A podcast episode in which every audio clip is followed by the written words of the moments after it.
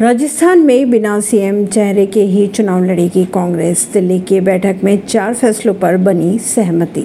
राजस्थान कांग्रेस की अगर बात की जाए तो चल रही तनातनी को खत्म करने और आगामी विधानसभा चुनाव को लेकर आज दिल्ली में अहम बैठक की गई।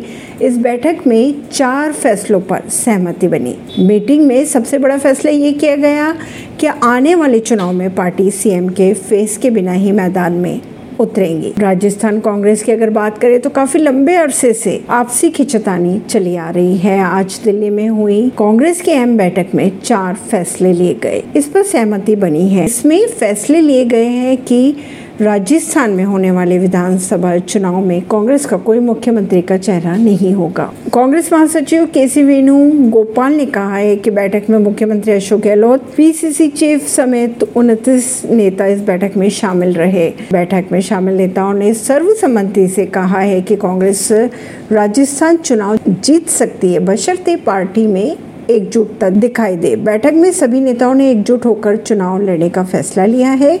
यह फैसला लिया गया कि आगामी आने वाले चुनाव के उम्मीदवारों का चयन जीतने की क्षमता के आधार पर किया जाएगा। अगर बात करें उम्मीदवारों की तो इसकी सूची सितंबर माह के पहले सप्ताह में घोषित की जाएगी। हालाँकि उन्होंने सीएम अशोक गहलोत और सचिन पायलट के बीच शांति को लेकर किसी भी फॉर्मूले की बात पर टिप्पणी करने से इनकार कर दिया। चार बड़े फैसले हैं जिस पर सहमति बनी।